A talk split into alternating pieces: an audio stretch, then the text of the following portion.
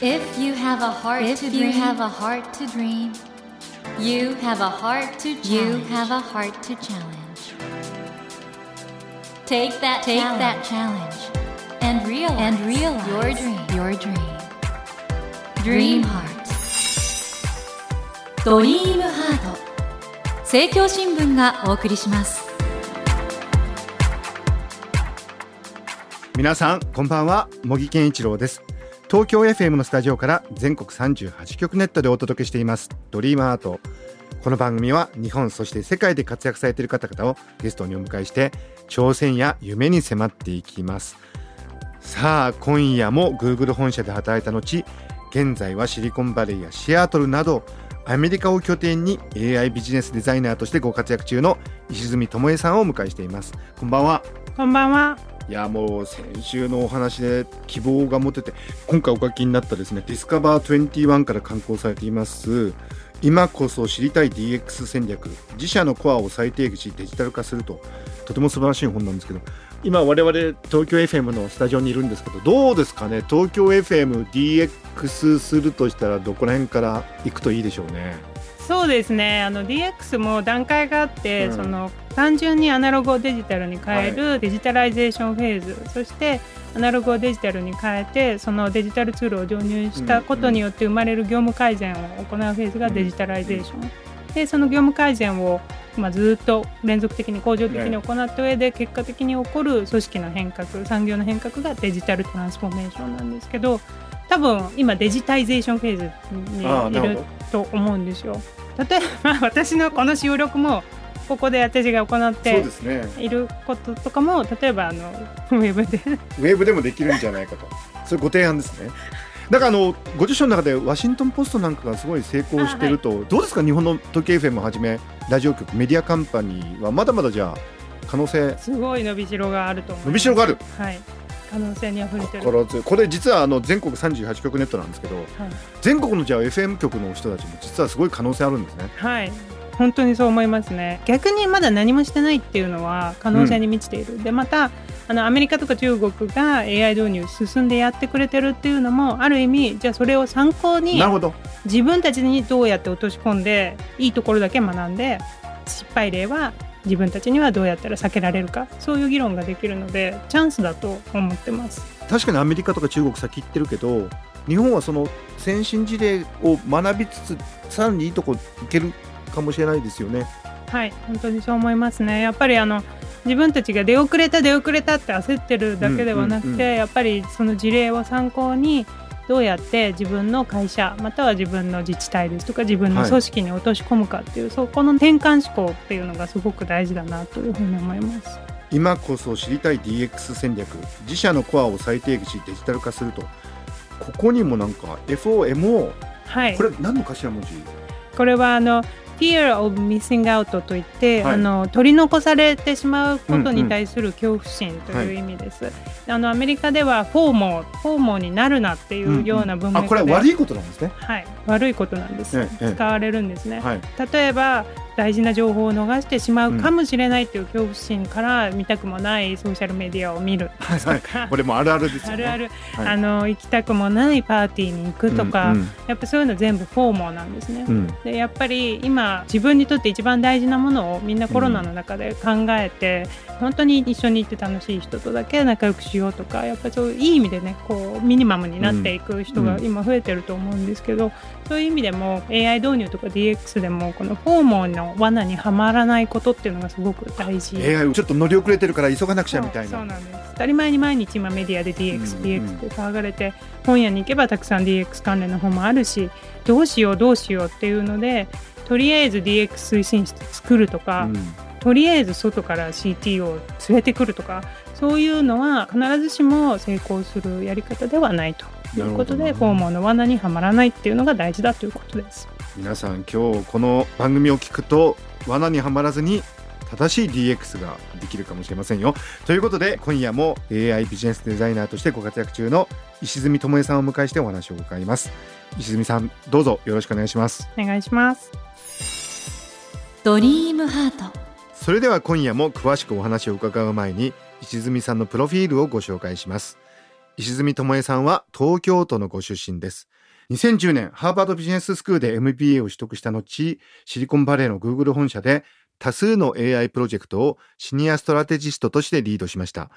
その後ですね流通系の AI ベンチャーなどを経て2017年にパロアルトインサイトをシリコンバレーで起業されました。こちらではデータサイエンティストのネットワークを構築し日本企業に対して最新の AI 戦略の提案から AI 開発まで一貫した支援を提供され AI の人材育成のためのコンテンツ開発なども手掛けていらっしゃる今注目の起業家でいらっしゃいます。ということで泉さんシリコンバレーを拠点で会社されててで日本とアメリカのその IT とか AI に関する環境の差っていろいろ感じられると思うんですけど何が一番違いますか？やっぱりそのエンジニアが周りにいるかいないかっていうところは一つはい。大きな違いですよね。で、うんあともう一つ大きな違いだなって私が思うのは、シリコンバレーで特に私スタートアップやってた時からなんですけど、はいあの前例事例主義じゃないんですよ。逆なんですよ。あの周りが導入してるからとか周りがやってるからとかどういう事例があるかとか全然聞いてこないんですよね。本当に聞いてこないんですか？来ないです。もうあの意思決定者がいいと思ったらとりあえずやってみようと。あいいよやりましょう。そういう会社がすごく多くて。なるほどでも日本ではまず事例二言目に事例。はいはいはい。とにかく事例を教えてくださいとという会社が多いんですね。多いです、うんうんやっぱりすごくその導入事例例えば AI をやってうまくいった会社の事例を教えてくださいとなるほどなるほど。でも成功事例ばっかり知ったところで、はい。結局全体像の把握にはならないじゃないですか、うんでやっぱりなんかそういう調査とか比較検討とかにすごく時間かけている人が多いイメージがありますねで結局それはロスにつながりますから時間とリソースのもったいないですよねでもあの今回のこの今こそ知りたい DX 戦略もそうですけど全然妥協してないですよね石積さんね。つまり日本のやり方に合わせて書くというよりもなんかドストレートにど真ん中のことをお書きになってますもんね。そうですね。それが私の仕事だと えっと日本の会社の方と会う時もやっぱりこんな感じではい。ドストレートに、こんな感じです。はい。あの石積さんは AI とか DX と言われるようなこの変化で人間の働き方とか組織のあり方ってどう変わるんですかね？逆に AI 時代だからこそ、うん。その人間としての強みとか、うん。そこを今強化していかなきゃいけなくなってるし見直さなきゃいけないしうん。逆にそこにだけ注力するべきだっていうような。議論が今起きていると思いますね。なのでこう AI で代替できることはどんどんやって、うん。あのより高付加価値なところに人間のリソースを割こうっていうね、そういう考え方が大事になってくると思うんですよね。だから AI が私の仕事を奪うじゃなくて AI を使ってより付加価値の高い仕事を私はどうやったらできるだろうっていうそういう考え方が大事になってくる。と同時に AI を開発する側も、うん人間の仕事を単純に置き換えるような AI ではなくて人間の仕事を補佐する補完する形の AI をデザインして実装するっていうそういうマインドセットが大事になってくると思います。このご著書の中で例えばマイケル・ジョーダンだとバスケットがコアの分で世界にその文脈がいろいろあるんだとおっしゃってましたけど、はい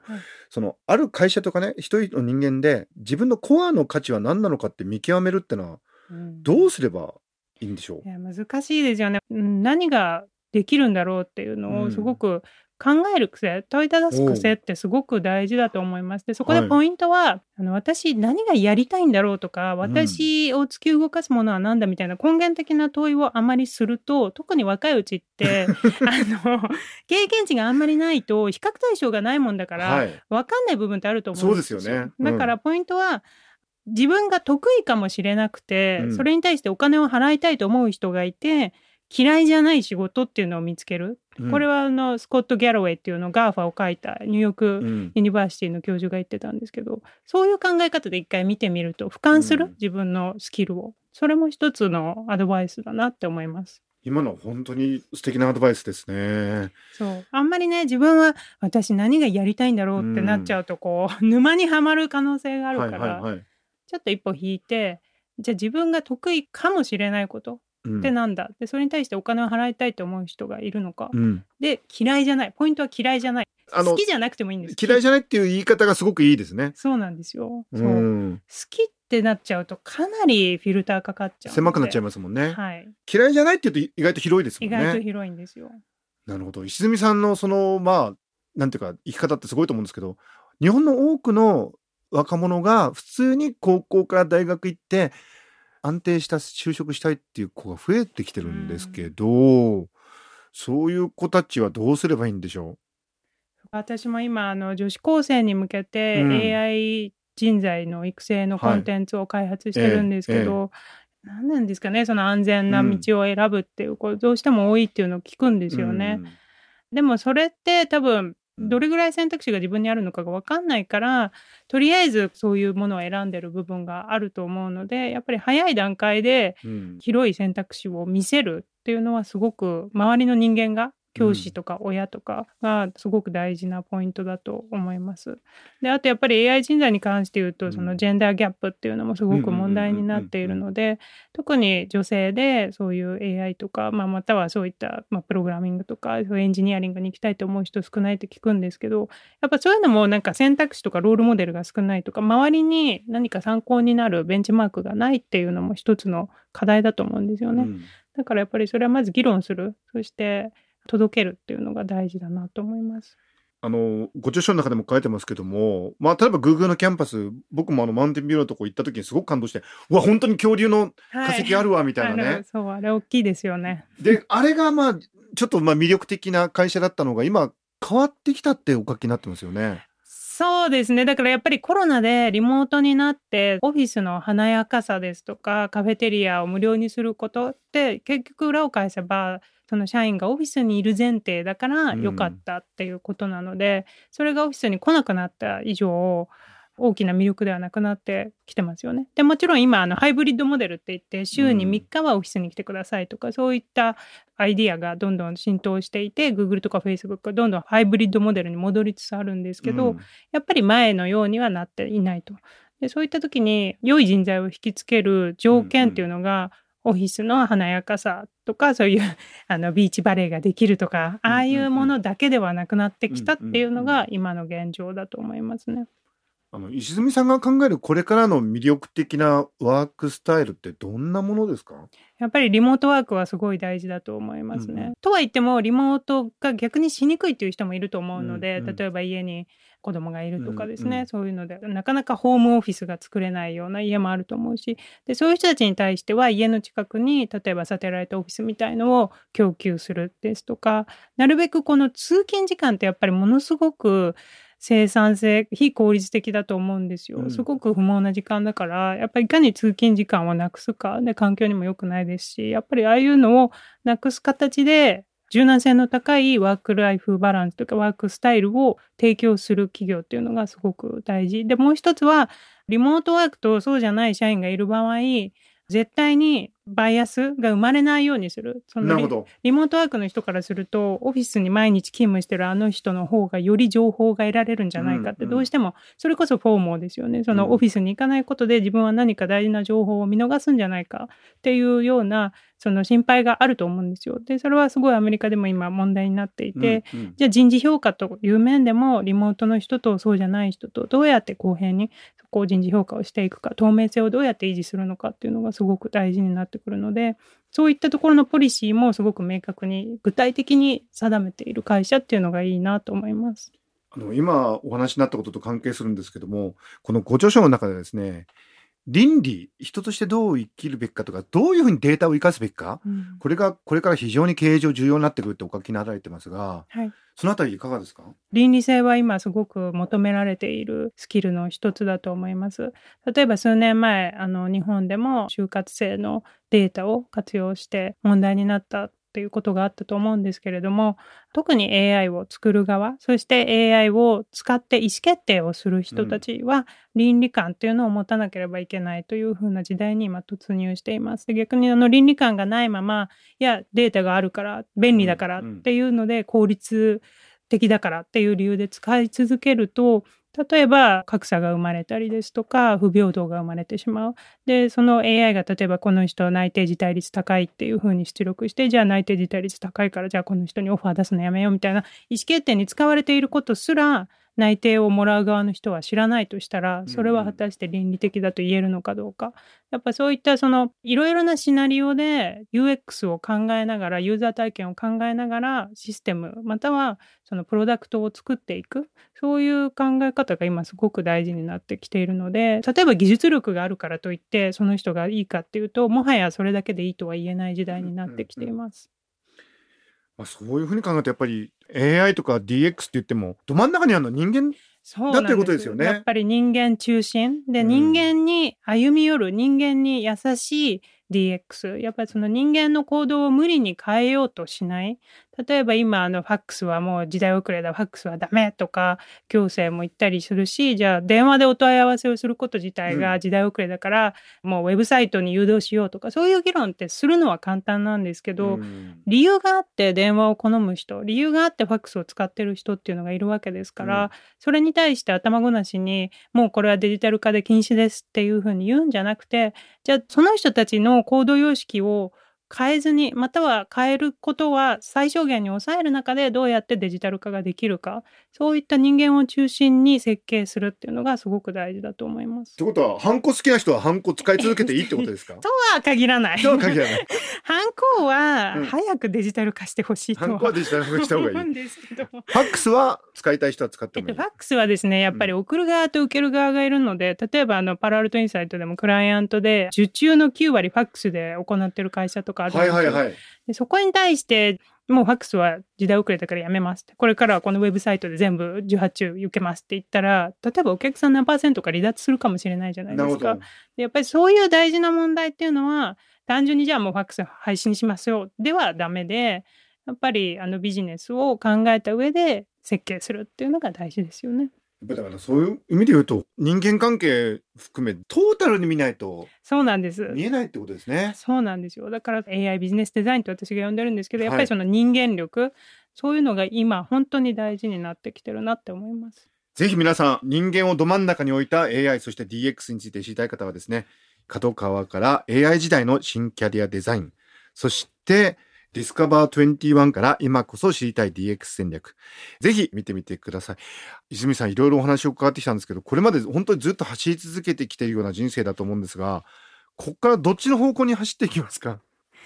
あの、私、走るといえば、はい。走ることが好きでして。ええあ文字通り走るのが好きなんですね。そうなんです。はい。はい。走ることが結構好きで、はい。あの、将来、はい。まあ、コロナが落ち着いたら、まずフルマラソン出たいなって思ってて、で、本当にでも将来的には、ウルトラマラソン、ええいつか出たいって、これはでも、もう夢の中の夢。多分、ええ実現できたらいいなとは思うけども、まあ、まず段階的にはまずフルマラソンで、ウルトラマラソン、はいそこがすいません。私のパーソナルな。ええ本当に走るのお好きなんですね。あでもそんなあのがっつりアスリートみたいな感じじゃなくて、本当にもう自分の中でのある意味セラピーこう自分の中でのストレスの対処法みたいな感じで体を動かすことが生活の一部になってるのでコロナの中でもやっぱりすごい体を動かすことでだいぶ自分はストレス解消できてきてたので素晴らしいですね。あのーこの番組はね夢と挑戦がテーマなんですけど、まあ、今までもいろんなことされてきてると思うんですけど、はい。石積さんの今後の夢そして挑戦したいことは何でしょうか？はい。ウルトラマラソン本当ですか？本当にそこですか？ウルトラマラソンは夢ですよ。本当なんだね。え本当です。でも難しそう。本当にすっごい大変そうなんいでや、そうですよね。うん。頑張ってください。えー石積さんはですね、現在、ディスカバー21より、えー最新刊、今こそ知りたい DX 戦略、そして、角川からですね、AI 時代の新キャリアデザイン、この2冊の本を出されてるんですが、なんとですね、こちらのご著書を番組プレゼントとしてそれぞれ3冊いただきました。石積さんのサインをつけてプレゼントさせていただきます。えご希望の方はこの後番組のエンディングで応募方法をご案内しますので、もう少しお待ちください。ということで、森健一郎が東京 FM のスタジオから全国放送でお届けしていますドリームハート。今夜も AI ビジネスデザイナーとしてご活躍中の石積智恵さんをお迎えしてお送りしました。石積さん、本当に2週続けて素晴らしいお話、ありがとうございました。そして、ウルトラマラソン頑張ってください。ありがとうございます。Never let go of that dream. Never forget that heart to challenge. Dream heart. 茂木健一郎が東京 FM のスタジオから全国38局ネットでお届けしてきましたドリームハート。今夜も Google 本社で働いた後現在はシリコンバレーやシアトルなどアメリカを拠点に AI ビジネスデザイナーとしてご活躍中の石積智恵さんをお迎えしましたがいかがでしたでしょうか？AI そして DX というとねついつい我々は人間の仕事がなくなっちゃうんだよとか人間が AI によって取って代わられちゃうんだよみたいな話ばっかりしがちなんですが石積さんがおっしゃってたように実は AI も DX もその真ん中に人間がいてそういう視点から見ると決していわゆる理系の方とかねプログラムを書く方とかそういう方だけが仕事に関わるわけではなくてもっと広くねいわゆる文系の方とかプログラムなんて書かないよっていう方でも実はあのいろんな形で仕事として関わることができるとそういう素晴らしいお話をいただいた。やっぱりねあの石積さんのお話って元気になりますよね。その元気さを持って石積さん果たしてウルトラマラソン挑戦するんでしょうか？応援したいと思います。また挑戦したらそのお話をこの番組で聞いてみたいなと思いました。それではお待たせいたしました。今夜のプレゼントの応募方法をご案内いたします。石積さんのご著書ディスカバー21から出版されています。今こそ知りたい DX 戦略。自社のコアを再定義しデジタル化する。そして角川から出版されています。AI 時代の新キャリアデザイン。こちらそれぞれ3冊ずつをですね石積さんの直筆サインをつけてプレゼントいたします。ご希望の方は必要事項を明記の上ドリームハートのホームページよりご応募ください。私模擬に聞きたいことや相談したいことなどメッセージを添えていただけると嬉しいです。なお当選者の発表は商品の発送をもって返させていただきます。たくさんのご応募お待ちしております。